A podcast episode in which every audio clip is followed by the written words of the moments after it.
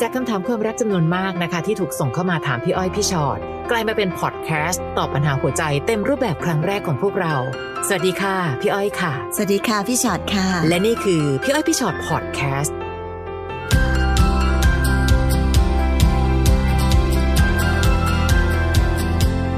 กลับมาเจอกันค่ะ สวัสดีค่ะ สวัสดีค่ะ EP 24 ของเรานะคะ ค่ะ วันนี้เราจะว่ากันด้วยปัญหาครอบครัวพี่อ้อย โอ้ ซึ่งมันก็ไม่ใช่ ปัญหาเล็กๆ คือมีหลายคนชอบถามว่าปรึกษาปัญหาครอบครัวได้ไหมคะ จริง ๆ แล้วข้างเนื้อในของปัญหาครอบครัวคือเรื่องความรักนั่นแหละค่ะค่ะ แต่มันดันมีผลต่อผู้คนรอบๆตัวด้วยโอเคนะคะอ่าคนแรกน้องนัทนะคะค่ะน้องนัทบอกว่าตอนนี้อายุ 44 แล้วตั้งแต่เด็กจนถึงตอนนี้ นัทไม่เคยได้เจอความสุขเลย นัทอยู่ในครอบครัวที่ถูกกดดันค่ะต้องสอบให้ได้ที่หนึ่งโดนแม่บงการชีวิต ถ้าทำไม่ได้ก็ตีก็ตบเราโอ้แล้วเรื่องนี้มันกลายเป็นปมฝังใจนัท ทำยังไงให้ลืมได้ค่ะน้องนัทคะมาถึงวันนี้แล้วนะ ปมต่างๆนานาเนี่ยเพื่อว่าถ้ามันติดอยู่ในใจมากๆ น้องต้องปรึกษาจิตแพทย์ที่พูดจริงค่ะๆถ้าวันนี้เราเติบโตมาจนกระทั่งถึงอายุ 44 ละแต่ปมในวัยในวัยเด็กเนี่ยยังทำร้ายเราอยู่เลยอะ่ะ และน้องผ่านการที่จะต้องสอบให้ได้ที่หนึ่งหรือผ่านปัญหาเหล่านั้นมาแล้ว แต่ถ้ามันเป็นปมแบบเนี้ยน้องต้องแก้ด้วยการพบจิตแพทย์ก่อน อีกส่วนหนึ่งนอกเหนือจากการไปพบจิตแพทย์แล้ว ลองหาวิธีคิดสิคะ น้องถูกทำร้ายขนาดนั้น ถูกกดดันขนาดนั้น วันนี้น้องยังมีชีวิตที่ดีมาถึงวันนี้ได้ แปลว่าส่วนหนึ่งต้องขอบคุณตัวเองที่ไม่เกกมาเรเกเรมีคนเยอะมากนะคะ โดนคุณแม่ทำแบบนี้ปั๊บบางคนออกไปในทางเตลิดไปอีกแบบหนึ่งก็มีค่ะเนาะแต่น้องยังอยู่ในร่องในรอย ยังอยู่ในที่ในทาง ช่วยขอบคุณตัวเองด้วย ที่เรานำพาตัวเองมาให้ได้ถึงวันนี้อะค่ะค่ะ แล้วตอนนี้อายุ 44 แล้วก็คือ ว่าไปจริงๆอายุ 44 ก็ไม่ไม่ได้น้อยแล้วเนาะใช่นะค่ะน่าจะอยู่ตรงช่วงกลางๆวัยเรียกว่ากลางคนแล้วแหละค่ะนั่นน่าจะเป็นช่วงวัยที่เราน่าจะได้ได้มีความรู้สึกสุขสงบค่ะกับชีวิตมากขึ้นน่ะนะคะ เหมือนที่บอกว่าเออช่วงวัยเด็ก หรือช่วงวัยรุ่น มันอาจจะมีความแบบตื่นเต้นลดผลจนทะยาน แต่ว่า 44 แล้วเนี่ยควรจะมีความสงบจิตสงบใจได้พอสมควรแล้วเพราะฉะนั้นพี่ว่าอะไรก็ตามค่ะที่ที่มันทำให้เราจะรู้สึกสบายใจขึ้น เราอาจจะต้องลองหันไปหาสิ่งเหล่านั้นดู เช่น เช่น บางคนเข้าวัดทำบุญค่ะ เนาะบางคนสวดมนต์นะคะ หรือบางคนใช้วิธีให้อืมอายุ 44 น่าจะเป็นช่วงชีวิตที่แบบเออ น่าจะพอจะมีอะไรแบ่งปันให้คนอื่นได้บ้างแล้ว เนี่ยทำอะไรได้บ้างที่จะทำให้เป็นประโยชน์กับคนอื่นค่ะให้คนอื่นบ้าง หรือแม้แต่บางทีค่ะปลูกต้นไม้อย่างเงี้ย จริงๆนะเขาบอกว่าแม้แต่การแบบรดน้ำต้นไม้อะค่ะก็ทำให้ใจเราเย็นขึ้นใจเราสบายขึ้น จริง ๆ แล้วมันเนี้ยมันมีกิจกรรมเยอะมากน้องนัด ที่เราจะสามารถทำแล้วทำให้จิตใจเราอะมันสบายขึ้นค่ะหาอะไรก็ตามอะค่ะ ที่ทำแล้วรู้สึกสบายใจขึ้นที่เราชอบที่เราอยากทำบางคนแบบไปเรื่องต้นไม้เลย ไปเดินดูต้นไม้ก็สบายใจก็มีความสุขอะไรเงี้ยอืมพี่ว่าน่าจะเป็นเวลาที่เราลองลองดูสิคะว่าไอ้สิ่งนี้มันผ่านไปแล้วในชีวิต ช่างมันไปเหอะค่ะ มันผ่านไปละ มันมันไม่กลับมาละ แต่วันนี้แค่คิดง่าย ๆ นิดเดียวเลยว่า เอ๊ะทำอะไรดีนะ ที่ทำให้ชีวิตแต่ละวันเรามีความสุขขึ้นอืม บางคนมีความสุขกับการนอนก็นอนก็ได้นะ จริงไม่ต้องคิดอะไรซับซ้อนเออไม่ต้องซับซ้อนข่าวนะเหนื่อยก็พักง่วงก็นอนหิวก็กินอะไรแบบเนี้ยค่ะคืออย่าพยายามไปดึงเอาความดราม่าหรือความซับซ้อนใด ๆ ในชีวิต ที่มันผ่านไปแล้วแล้วมันไม่กลับมาแล้วเนี่ย ให้มันกลับมาทำร้ายเราได้อีกอืมคิดสั้นๆ แค่นี้ตั้งความสุขเอาไว้ง่ายอืมๆเราจะได้สัมผัสความสุขได้ทุกวันค่ะหรือแม้แต่คุณแม่เคยทำแบบนั้น วันนี้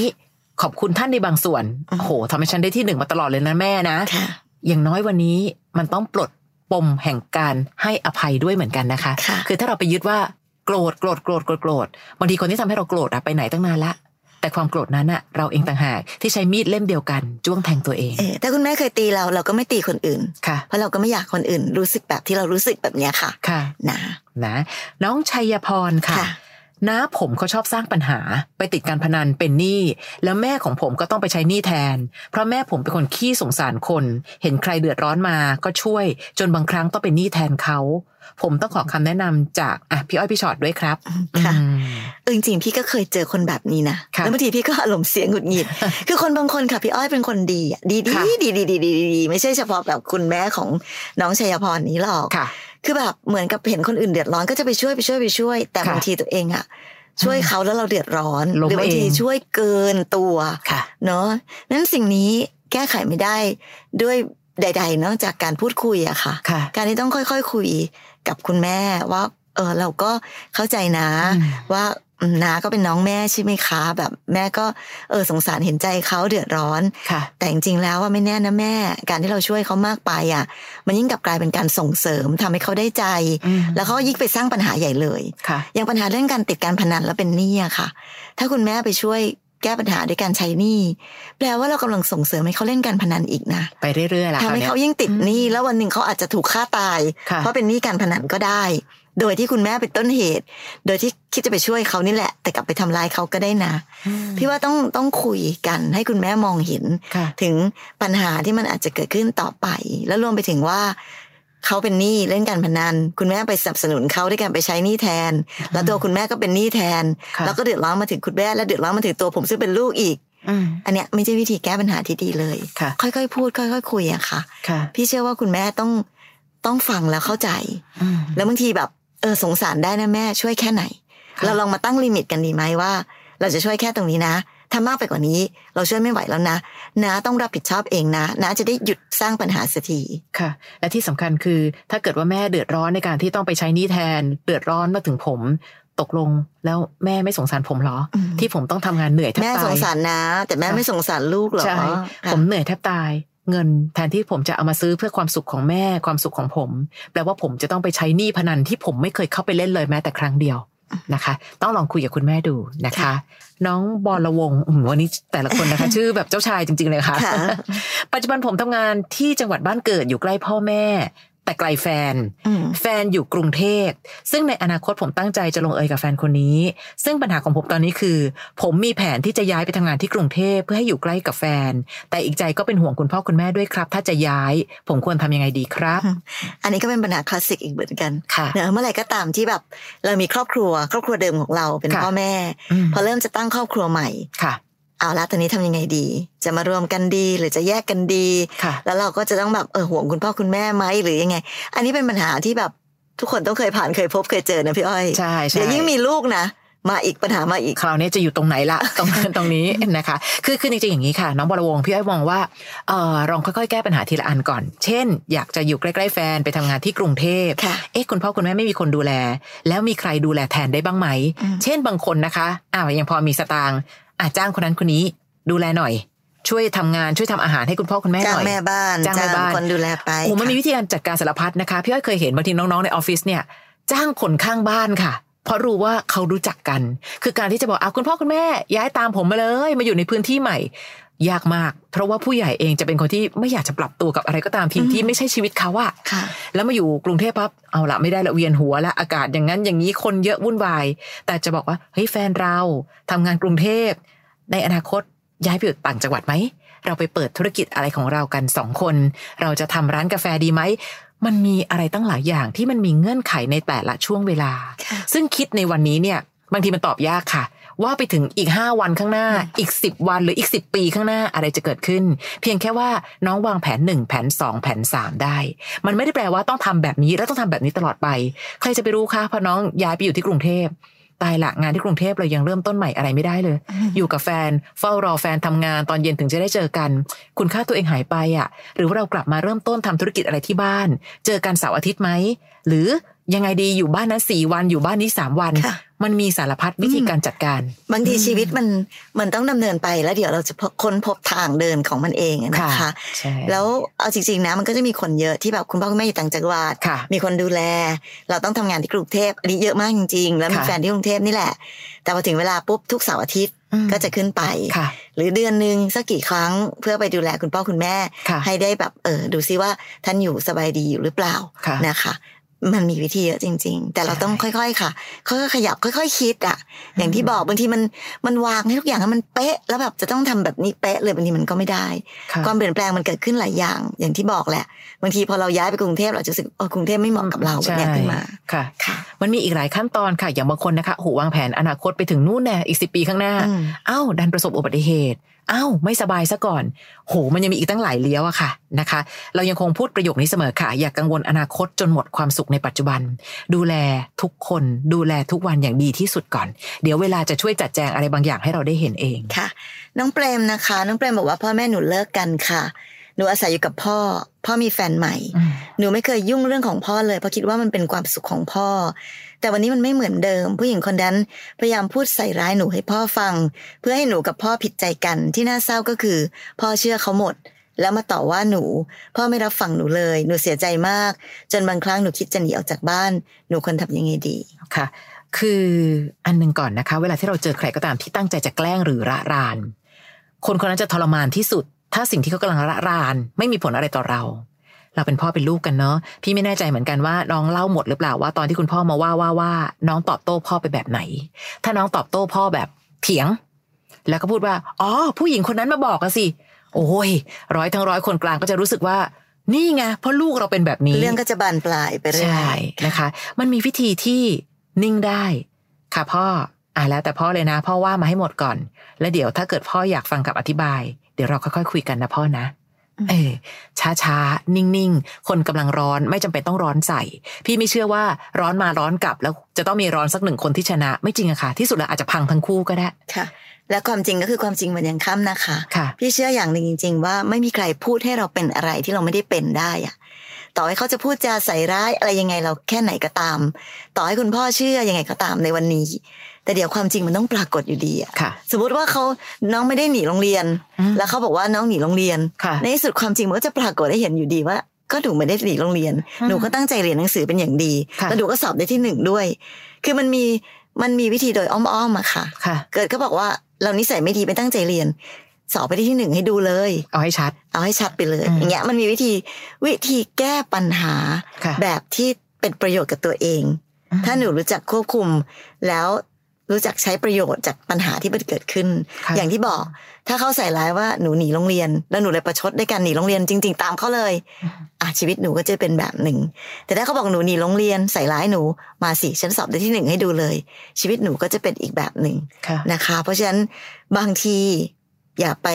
คิดว่าทั้งหมดมันคือผู้หญิงคนนั้นและพ่อ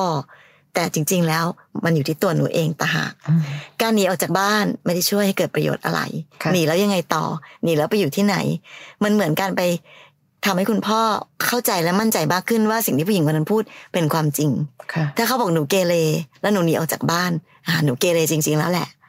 และอย่างที่พี่อ้อยว่าค่ะ มันเรื่องอะไรล่ะคะที่เราจะยอมให้สิ่งที่เขาใส่ร้ายเรามันเกิดขึ้นเป็นความจริงค่ะ ยุคนี้ใส่ร้ายกันยากมากน้องเปรมอืมเขาบอกว่าเราหนีโรงเรียนเหรอคะถ่ายคลิปเลยค่ะครูคะพูดให้พ่อฟังหน่อยสิคะว่าวันนั้นหนูอยู่ทำอะไรอยู่ คือคือเวลาที่เราไปโมโห เราจะขาดสติ แล้วพอขาดสติปั๊บเราจะเอาความสะใจเข้าว่าไอ้ความสะใจนี่แหละค่ะที่ทำให้เราพลาดตั้งหลายจุด กลายเป็นว่าไปในทางเดียวกับที่ ภรรยาอีกคนของพ่อต้องการอยู่พอดีอืมเนาะอย่าไปเข้าทางเขาลูกค่ะเราต้องไม่ไปเข้าทางเขา ถ้ารู้ว่าใครกำลังคิดไม่ดีกับเราหรือแกล้งเราค่ะเราต้องมีสติและไม่ไปเข้าทางเขาอืมนะคะค่ะน้องเต้าหู้ค่ะแหมชื่อน่าทานลูกหนูกับแฟนอายุห่างกันสามสิบสี่ปีอืมหนูอายุยี่สิบสองแฟนอายุห้าสิบหกอยู่ด้วยกันมาสองปีแล้วยังไม่กล้าบอกกับทางครอบครัว เพราะว่ากลัวที่บ้านรับไม่ได้ เพราะคนในครอบครัวหนูเหมือนกับคาดหวังในตัวหนูมาก และหนูก็ไม่รู้จะพูดกับทางบ้านยังไงฝากพี่อ้อยพี่ชัดแนะนำด้วย เดี๋ยวนะ หนูดูข้ามขั้นตอนไปหมดเลย ยังไม่กล้าบอกกับครอบครัวแต่กล้าไปอยู่กับเขาแล้วตั้งสองปีอืมนะคะ กลัวที่บ้านรับไม่ได้ แต่หนูทำเกินกว่าสิ่งที่ที่บ้านจะรับได้นะคะ อยู่ๆไปอยู่กับเขามาตั้งสองปีแล้วอะเมื่อที่บ้านคาดหวังกับหนูมาก หนูควรจะทำอะไรบางอย่างเอาบางอย่างก็ได้นะ ที่สมกับความคาดหวังของที่บ้านสักนิดนึงและนี่ยิ่งน้องทำแบบนี้นะคะ การที่น้องไปบอกที่บ้านว่าเออแฟนอายุห้าสิบหก ปัญหาคือไม่ใช่แฟนอายุเยอะกว่า แต่ปัญหาคืออ้าวแล้วหนูไปอยู่กับเขาแล้วเหรอ แล้วเขาไม่คิดว่าจะมาคุยกับพ่อแม่เหรอเออปัญหาเพิ่มตขึ้รนงนั้นต่างหากค่ะไม่ได้อายุค่ะ ไม่ได้แปลว่าอายุมากกว่าแล้วจะเป็นปัญหาค่ะ แต่ปัญหาคืออายุมากกว่า และเอาหนูไปอยู่ด้วยสองปีอืมที่บ้านจะคิดยังไงคะก็ต้องคิดว่าแบบผู้ใหญ่หลอกเด็กถูกปะค่ะ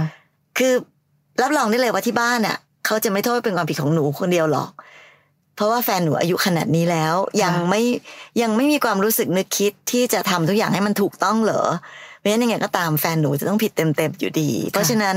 ก่อนที่เราจะอยากจะทำให้พ่อแม่เข้าใจยอมรับ เราต้องทำให้มันดีก่อนใช่เราต้องทำในส่วนของเราให้มันถูกต้องให้มันดีงามก่อนนะคะค่ะไม่ได้หมายความว่าหนูไปรักกับใคร แล้วพ่อแม่ไม่ชอบ แต่พ่อแม่จะไม่ชอบถ้าหนูทำตัวไม่ดีทำตัวไม่ถูกต้องต่างหากค่ะอายุ 22 เองยังไม่ควรไปอยู่กับ ใครที่ไหนทั้งสิ้นอืมโดยเฉพาะการไปอยู่กับคนอายุ56แล้วคนอายุ56ก็ไม่ควรจะเอาลูกอายุ 22 ของใครเขาไปไว้เป็นของตัวเอง 2 ปี โดยที่ไม่แจ้งให้กับพ่อแม่เขาได้ทราบก่อนค่ะอันนี้แต่หากคือความผิด และความไม่ควรค่ะ และหนูไม่รู้จะพูดกับทางบ้านยังไง พี่ถามหน่อยว่าแล้วแฟนของหนูว่าคิดอยากจะมาพูดกับทางบ้านเราบ้างหรือเปล่าอืมตรงเนี้ยสำคัญ อันเนี้ยฝากถึงหลาย ๆ คนเลยนะคะ เวลาที่มั่นใจแน่นอนว่าที่บ้านไม่ชอบแฟนเราแน่นอน เรายิ่งต้องทำตัวเป็นคนดี ดีมากขึ้นกว่าที่เคยดีอีก เพราะถ้าเมื่อไหร่ก็ตามที่เราดีน้อยกว่าที่เคยดีปั๊บคนที่ที่บ้านจะมองว่าเป็นความผิดแน่นอนคือแฟนเราอ๋อ ตั้งแต่คบกับคนนี้นะ ดูซิเรียนก็แย่ลง โกหกพ่อแม่มากขึ้น คะแนนของเขาลบหมดเลยนะคะ นะเพราะฉะนั้นวันนี้พี่ว่าเต้าหู้เต้าหู้ตั้งสตินะลูก อายุ 22 แล้ว พูดจริง ๆ นะ หลายครั้งที่เราไม่พยายามให้พ่อแม่รับรู้การมีแฟนของเรา ทั้งทั้งๆที่หนูรู้ไหมว่า พ่อแม่อาจจะเห็นอะไรบางอย่างที่ เรามองไม่เห็นจากคนที่เป็นแฟนก็ได้ เต้าหู้เข้าไปซื่อๆทื่อๆเลย กราบเท้าเลยแล้วบอกว่าสิ่งที่หนูไม่เคยบอกพ่อแม่มาตลอดคือหนูมีแฟน พ่อแม่รักหนูขนาดไหน เขาจะทำให้หนูตายเชียวล่ะคะ พี่ว่าไม่อืมแต่พี่มั่นใจว่าผู้ชายคนอื่นถ้าไม่รักเราแล้ว มีสิทธิ์ทำให้หนูตายได้เช่นกัน อืมนะคะ ค่อยๆค่ะ ความกล้าอย่างที่พี่บอกหนูใช้ความกล้าผิดทางไปเยอะมากเอาจริงๆนะ ถ้าพี่เป็นพ่อเป็นแม่นะค่ะลูกพี่อายุ22ไปอยู่กับผู้ชายอายุ56พี่ก็เป็นห่วงจริงๆพี่ก็ต้องรู้สึกว่าแบบผู้ชายคนนี้เอ๊ะแปลกว่ะใช่อายุตั้งแค่นี้แล้วไม่มีความคิดเหรอทำไมเอาลูกฉันไป หลอกเด็กอะดูแบบว่าใช่ยังไงก็โกรธใช่ค่ะ ไม่ค่ะไม่ได้เกี่ยวนะว่าค่ะอายุเท่านี้ก็เลยเป็นปัญหาไม่ใช่ค่ะการกระทำของเขาต่างหากนะค่ะน้องจันค่ะ น้องจันบอกว่าหนูเพิ่งสูญเสียพ่อ และตอนนี้ต้องอยู่คนเดียว หนูนอนฟุ้งซ่านทุกคืนจนต้องพึ่งยานอนหลับ ไม่มีใครให้คุยให้ปรึกษา หนูจะหาทางออกยังไงดีคะอื้อหือเอ๊ะน้องไม่มีใครคนอื่น ๆ อีกหรือคะที่ยังพอจะช่วงอ่อนแออะพี่ไม่อยากให้น้องรู้สึกว่าต้องอยู่กับสิ่งที่คือเวลาเราอ่อนแอแล้วเราอยู่คนเดียว เราจะรู้สึกว่าปัญหามันใหญ่ครับโลก ถ้าน้องรักพ่อห่วงคุณพ่อมากๆ มองมุมกลับ คุณพ่อเห็นหนูเป็นแบบเนี้ย คุณพ่อจะห่วงแค่ไหน ต้องพึ่งยานอนหลับไม่มีใครให้คุยให้ปรึกษา ถ้าเลือกได้คุณพ่อก็ไม่ได้อยากไปจากหนูหรอกค่ะแต่โลกใบเนี้ยเกิดขึ้นตั้งอยู่ดับไปไงคะอืมหนูต้องทำให้คุณพ่อเห็นว่าเลือดของพ่อในตัวหนูคือเลือดของนักสู้ คุณพ่อไม่ต้องห่วงนะ เอาจริงๆค่ะวันหนึ่งข้างหน้าเราก็เจอกันแหละ เมื่อไหร่ไม่รู้ช้าเร็วไม่รู้ แต่ในที่สุดวันเนี้ยพ่อไม่ต้องห่วงนะ หนูจะเข้มแข็งเพราะหนูเป็นลูกของพ่อไง เลือดของพ่ออยู่ที่หนูไงทำตัวให้เข้มแข็งดีกว่าที่เราอ่อนแอจนกระทั่ง ถ้าเกิดคุณพ่อมองเห็น คุณพ่อคงไม่กล้าไปไหนอืมจริงตอนนี้เราก็ไม่รู้นะคะ ว่าคุณพ่ออยู่ที่ไหน คุณพ่ออาจจะกำลังมองหนูอยู่ก็ได้ๆค่ะเพราะฉะนั้นการที่เห็นลูกเป็นแบบนี้เนี่ย คิดดูสิว่าคุณพ่อจะเสียใจสักแค่ไหนดังนั้นสิ่งที่ดีที่สุดค่ะสำหรับคนที่จากไป การจากไปในเรื่องของความตายมันเป็นเรื่องธรรมชาติ มันเป็นเรื่องธรรมดา คุณพ่อหนูก็ไม่ได้อยากไป หนูก็ไม่ได้อยากให้คุณพ่อไป แต่ในที่สุดแล้วทุกคนต้องไปเหมือนกันหมด ไม่มีใครหยุดยั้งความตายไว้ได้นะคะเพราะฉะนั้นมาถึงวันนี้ การยอมรับความจริงเป็นสิ่งที่ยังไงก็ตาม หนูต้องยอมรับมันให้ได้ค่ะแล้ววันนี้นอกเหนือไปจากการยอมรับความจริงแล้ว หนูก็ต้องทำให้คุณพ่อเห็น คุณพ่ออยู่ตรงไหนไม่รู้เห็นหรือไม่เห็นเราไม่รู้ แต่เกิดบังเอิญเห็นล่ะแปลว่าหนูก็ต้องทำให้คุณพ่อสบายใจให้ได้ด้วยกันอยู่ โอเค ถึงจะต้องอยู่ด้วยตัวคนเดียวก็ได้ค่ะก็ต้องอยู่ให้ได้แหละ เนาะมีหลายสิ่งในชีวิตที่หนูต้องทำต่อไปอะค่ะ ไม่ใช่การนอน แล้วก็แบบทิ้งตัวเองแค่อยู่กับความฟุ้งซ่านอืมคิดถึงในเรื่องที่มันแก้อะไรไม่ได้ คิดต่อให้หนูแบบนอนยังไงคิดยังไง กินยานอนหลับไปเท่าไหร่ คุณพ่อหนูก็ไม่สามารถจะฟื้นขึ้นมาได้ค่ะนะคะเพราะฉะนั้นการมีชีวิตอยู่ของหนูในวันนี้ ทุกคนที่มีชีวิตอยู่ต่าง จำเป็นที่จะต้องดำรงชีวิตอยู่ให้ได้และดำเนินชีวิตอยู่ต่อไปให้ได้ ไม่ว่าใครจะจากเราไปกี่คนก็ตามอืมทุกคนในโลกนี้ต้องจากนั้นอย่างที่บอกเสมอจากเป็นจากตายค่ะคนละแบบเนาะบางคนก็แบบเศร้าเสียใจเพราะการจากกันทั้งเป็น บางคนจากตายก็มี แต่การจากเป็นเรื่องปกติธรรมดาค่ะนะคะ สิ่งที่ทุกคนต้องทำเหมือนเหมือนกันก็คือ การทำใจให้ยอมรับ และมีชีวิตอยู่ต่อไปให้ได้ ถึงแม้ว่าเราจะไม่มีใครคนนั้นแล้วก็ตามอืม นะคะ เป็นกำลังใจให้น้องนะค่ะทุกคนไม่เคย ไม่มีใครไม่เจออะพูดงี้ดีกว่าอืมอย่างน้อยสองครั้งในชีวิตค่ะ คุณพ่อจากไปคุณแม่จากไปอุ้ยคนรอบตัวอีกเยอะเลยเยอะมากอย่างพวกเลยพี่ๆนะ สมัยตอนเด็ก ๆนะค่ะเราก็จะแบบเราจะไปงานอีกแบบหนึ่งอะค่ะงานเลี้ยงงานปาร์ตี้งานสังสรรค์ใช่พอโตขึ้นมาหน่อยก็จะไปงานแต่งงานเพื่อนเริ่มแต่งงานค่ะพอรุ่นเนี้ย ไปงานศพบานเลยใช่ค่ะ คนนั้นแบบนี้คนนี้แบบนั้น เพราะฉะนั้นเราจะเห็นสัจธรรมข้อหนึ่งคือเข้าใจหมดเลย ที่มักจะพูดว่าเฮ้ยมันเป็นเรื่องธรรมดา เป็นเรื่องธรรมชาติ แต่พอเกิดขึ้นกับคนที่เป็นที่รัก มันก็เลยไม่ค่อยธรรมดา แต่เชื่อเถอะน้องก็จะเป็นอีกหนึ่งคนที่ไม่สามารถหนีความเศร้าโศกที่ธรรมชาติฝากไว้กับทุกคนได้ นะคะนะน้องมะลิน้องมะลิค่ะกำลังจะขึ้นม .6 ค่ะ อยู่ในช่วงเตรียมตัวเพื่อที่จะเข้ามหาวิทยาลัย ประเด็นมันอยู่ตรงที่ว่าครอบครัวไม่เข้าใจเรื่องการอ่านหนังสือของหนู หนูชอบออกไปอ่านหนังสือกับพี่ตรงข้ามบ้าน พี่เขาก็เตรียมสอบเข้ามหาวิทยาลัยเหมือนกัน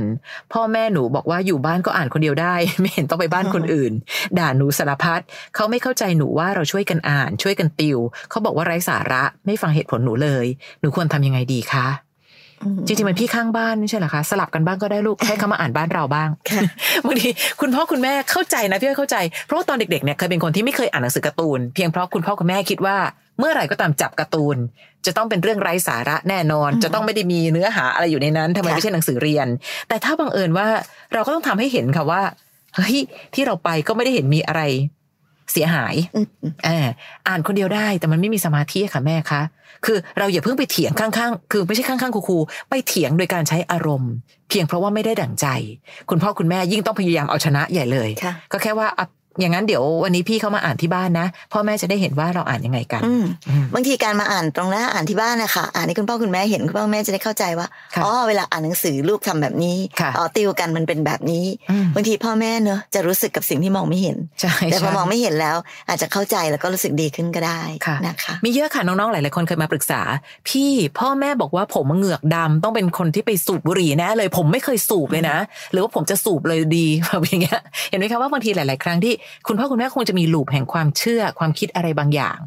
ซึ่งเราพูดกันมาหลายครั้งมากว่าเราไปเปลี่ยนความคิดท่านยากมาก นอกจากพยายามทำให้เห็นว่าไม่มีอะไรน่ากลัวเลยค่ะ กับการอ่านหนังสือกับพี่ตรงข้ามบ้านค่ะ หรือที่สุดแล้วอ้าวสมมติสุดๆละค่ะไม่รู้ด้วยเหตุผลอะไรแหละพ่อแม่บอกว่าไม่เอาอืม ไม่ให้อ่านกับพี่ข้างบ้านค่ะน้องก็ต้องกลับมาอ่านที่บ้านให้ได้ด้วยอะค่ะคือคือการจะสอบ entrance เข้ามหาวิทยาลัยให้ได้นั้น ประเด็นไม่ได้อยู่ที่ว่าอ่านกับใครอะค่ะแต่ตัวของเราต่างหากที่ก็ต้องเอาตัวของเรารอดให้ได้เหมือนกันอืมเพราะฉะนั้นสมมติอันนี้พี่สมมติไว้ก่อนว่าเกิดคุณแม่ คุณพ่อคุณแม่ไม่ยอมยังไงก็ไม่ยอมไม่ว่าจะยังไงก็ไม่ยอมค่ะโอเค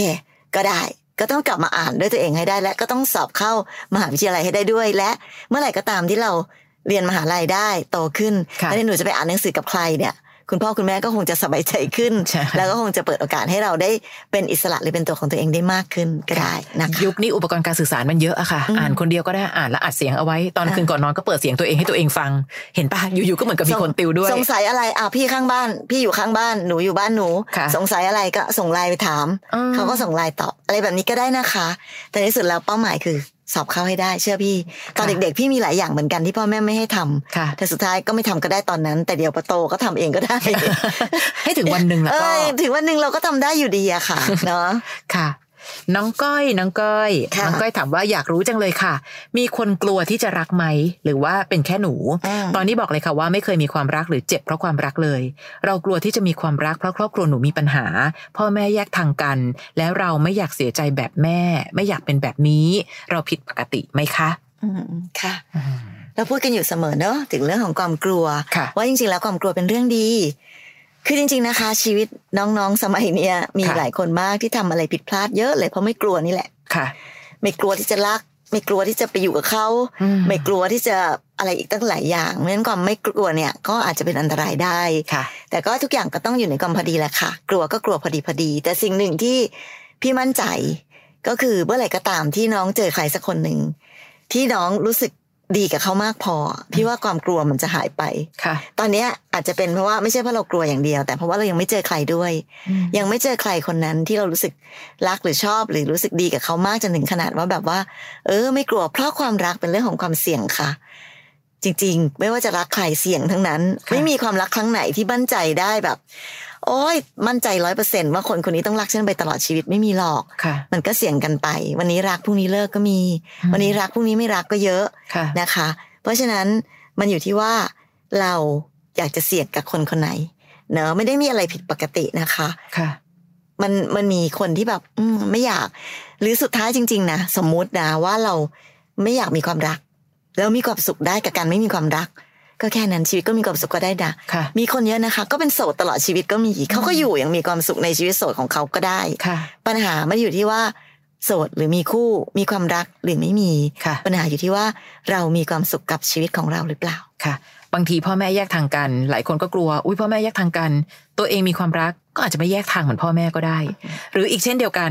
พ่อแม่อบอุ่นมากค่ะ แต่พอเราเจอชีวิตคู่ กลายเป็นชีวิตคู่ที่ แยกทางกัน ก็ไม่มีอะไรผิดปกติอีกเช่นเดียวกัน ทุกชีวิตและเรื่องความรักเป็นเรื่องที่ไม่มีอะไรแน่นอนค่ะน้องก้อย เพราะฉะนั้นวันนี้เห็นคุณแม่เสียใจเข้าไปกอดคุณแม่แน่น ๆ แล้วก็ดูสิคะว่าขณะคุณแม่เสียใจเพราะความรักแทบตาย คุณแม่ยังมีแรงเลี้ยงหนูมาจนโตถึงวันนี้เลยอะเพราะฉะนั้นผู้หญิงทุกคนก็ต้องมีศักยภาพในการดำเนินชีวิตของตัวเอง ไม่ได้พึ่งว่าต้องมีผู้ชายสักคนเท่านั้น เราถึงจะอยู่รอดปลอดภัยนะคะค่ะ น้องเมย์ค่ะค่ะ น้องเมย์บอกว่าแม่ตัดสินใจแยกทางกับพ่อ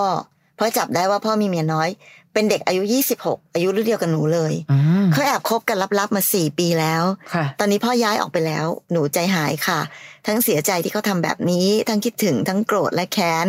ว่าทำไมถึงทำกับเราและแม่แบบนี้ ตอนนี้หนูสับสนไปหมด ไม่รู้จะผ่านช่วงเวลานี้ไปยังไงดี ยิ่งเห็นเวลาแม่นั่งเศร้า เรายิ่งเครียดค่ะ อืมวันนี้น้องเมย์จะต้องไม่ใช่แค่เป็นลูกสาวตัวน้อยๆ ที่อ้อยเครียดจังเลยทำไมที่บ้านมีปัญหาเยอะขนาดนี้ แต่น้องเมย์ต้องเป็นลูกสาวโตๆที่รู้สึกว่าไม่เป็นไรแม่ เราอยู่กันสองคน เราก็ต้องมีความสุขให้ได้ตามทางของเรา เพราะฉะนั้นมันต่างกันนะคะ ด้วยวิธีคิดสองแบบ ถ้าวิธีคิดที่มานั่งฟูมไฟายว่าทำไมบ้านเราถึงเป็นแบบนี้เครียดจังเลยแม่ยิ่งเศร้าเรายิ่งเครียด กับการที่น้องเมย์เป็นคนที่รู้สึกว่า แม่ไม่เป็นไรนะ เดี๋ยวเมย์ดูแลแม่เองนะ เราเดินหน้าไปด้วยกันนะแม่นะ มันจะทำให้หนึ่งคุณแม่จะเริ่มมีที่พักพิงหัวใจใหม่ ไม่มีใครแทนที่ใครได้ค่ะ ไม่ได้แปลว่า คุณแม่สูญเสียสามีไป แล้วมีลูกสาวก็พอแล้วไม่ใช่ แต่อย่างน้อยคุณแม่จะได้รู้ว่า เมย์ไหว เมย์สู้ได้ มีคนเยอะมากนะคะ ที่มีชีวิตคู่ที่พัง แต่สิ่งที่ทำให้หมดพลังที่สุดคือสงสารลูก แต่ถ้าวันนี้ลูกแสดงให้แม่เห็นว่า ไม่เป็นไรแม่ มันก็แค่เรื่องหนึ่งที่เกิดขึ้น แล้วเราน่าจะรอดไปด้วยกัน บางทีนะคะ แม่อาจจะเศร้าน้อยกว่านี้ก็ได้นะ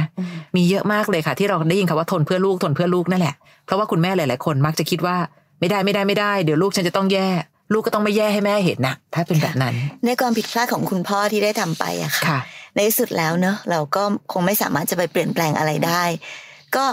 ก็ต้องให้เกียรติกับการตัดสินใจคุณพ่อว่าวันนี้คุณพ่อตัดสินใจแบบนั้นนะ เรื่องแบบนั้น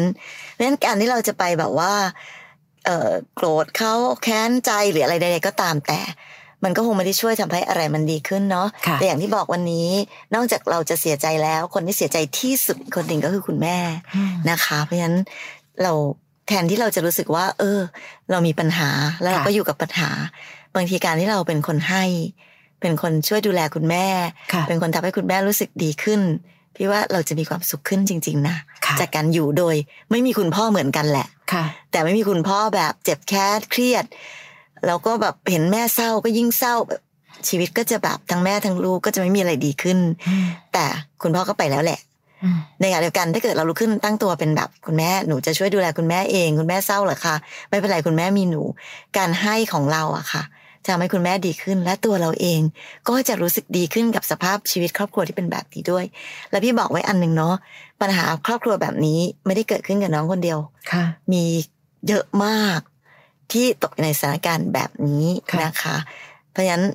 เขาก้าวข้ามผ่านไปได้ เราเองเราก็ต้องผ่านไปให้ได้เหมือนกัน ใช่ ยิ่งคุณพ่อไม่มีคุณพ่อค่ะ เรายิ่งต้องเป็นลูกที่รักคุณแม่มากๆ และไม่มีคุณพ่อรักเรา เราก็ต้องรักตัวเองให้มาก ๆด้วย ดูแลตัวเองให้ดี เพื่อที่เราจะได้เติบโตแล้วก็ดูแลคุณแม่ได้ด้วยค่ะนะคะสำหรับใครก็ตามทีที่ติดตามฟังนะคะค่ะพี่อ้อยพี่ฉอดพอดแคสต์แล้วอยากเรียนรู้วิธีคิดจากชีวิตคนอื่นอีกนะคะ มีอีกหนึ่งพอดแคสต์ของเราคือพี่อ้อยพี่ฉอดตัวต่อตัวค่ะนะคะอันนั้นจะเป็นแบบของการที่แบบมานั่งคุยกันแบบตัวเป็นๆเลยค่ะนะใครที่มีปัญหานะคะ ก็ฝากเบอร์เอาไว้เนอะในค่ะในเพจเอ่อ inbox ของเอ่อพี่อ้อยพี่ฉอดตัวต่อตัว แล้วค่ะเดี๋ยวเราก็มานั่งคุยกัน ก็จะมีการออกไปเป็นรายการด้วยนะ ทั้งค่ะไปเป็นออนไลน์ด้วย แล้วก็ต้องเป็นแบบ on air ทางช่องอมรินทร์ทีวีเอชดีช่อง 34 ด้วยค่ะนะคะ แล้วก็จะได้สามารถที่จะมาเป็นพอดแคสต์ที่ได้ฟังแต่เสียงกันด้วยใช่เอาสิ สะดวกแบบไหนเอาแบบสินั้น เราจะได้เรียนรู้วิธีคิดจากชีวิตคนอื่นไปในทุกช่องทางค่ะค่ะนะคะ search หากันได้ใน Apple Podcast แล้วก็ในแอป Podcast ที่มีอยู่แล้ว search คำว่า พี่อ้อยพี่ฉอดตัวต่อตัวนะคะ EP ต่อไปค่ะ คนอกหักที่ยัง move on ไม่ได้ จงมารวมตัวกันเดี๋ยวนี้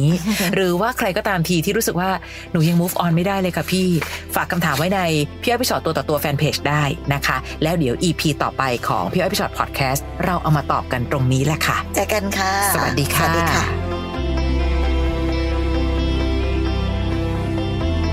ฟังพี่อ้อยพี่ฉอดพอดแคสต์ episode นี้แล้ว ใครมีเรื่องราวอยากถามพวกพี่ ทิ้งคำถามเอาไว้ทาง inboxเฟซบุ๊กแฟนเพจพี่อ้อยพี่ชอตตัวต่อตัวนะคะ